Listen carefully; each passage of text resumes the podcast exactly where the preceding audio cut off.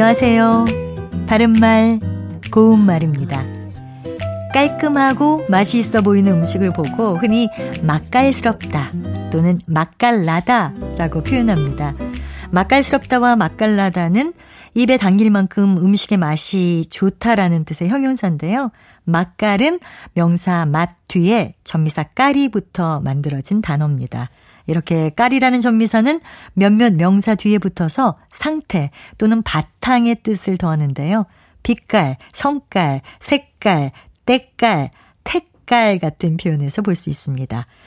또 깔이라는 건 겉으로 나타나는 성질이나 기세를 뜻하는 말로 본래 명사의 뜻을 명시적으로 만들어주거나 뜻을 약간 변화시키기도 하는 역할을 합니다. 앞서 예를 든 표현 중에 때깔이라는 단어는 눈에 선뜻 드러나 비치는 맵시나 빛깔을 뜻합니다. 옷이나 물건 따위가 눈에 선뜻 비치는 맵시와 빛깔을 나타내는데 원래 때라는 말과는 별 관계가 없는 단어가 됐습니다. 옷감에 때깔이 곱다 또는 때깔이 고운 그릇에 반찬을 조금씩 담으니 정결함이 돋보인다 같이 사용합니다. 그리고 태깔이란 말에서 태는 모양 태자를 씁니다. 관용구 태깔이 나다는 맵시 있는 태도가 보이다라는 뜻이고요.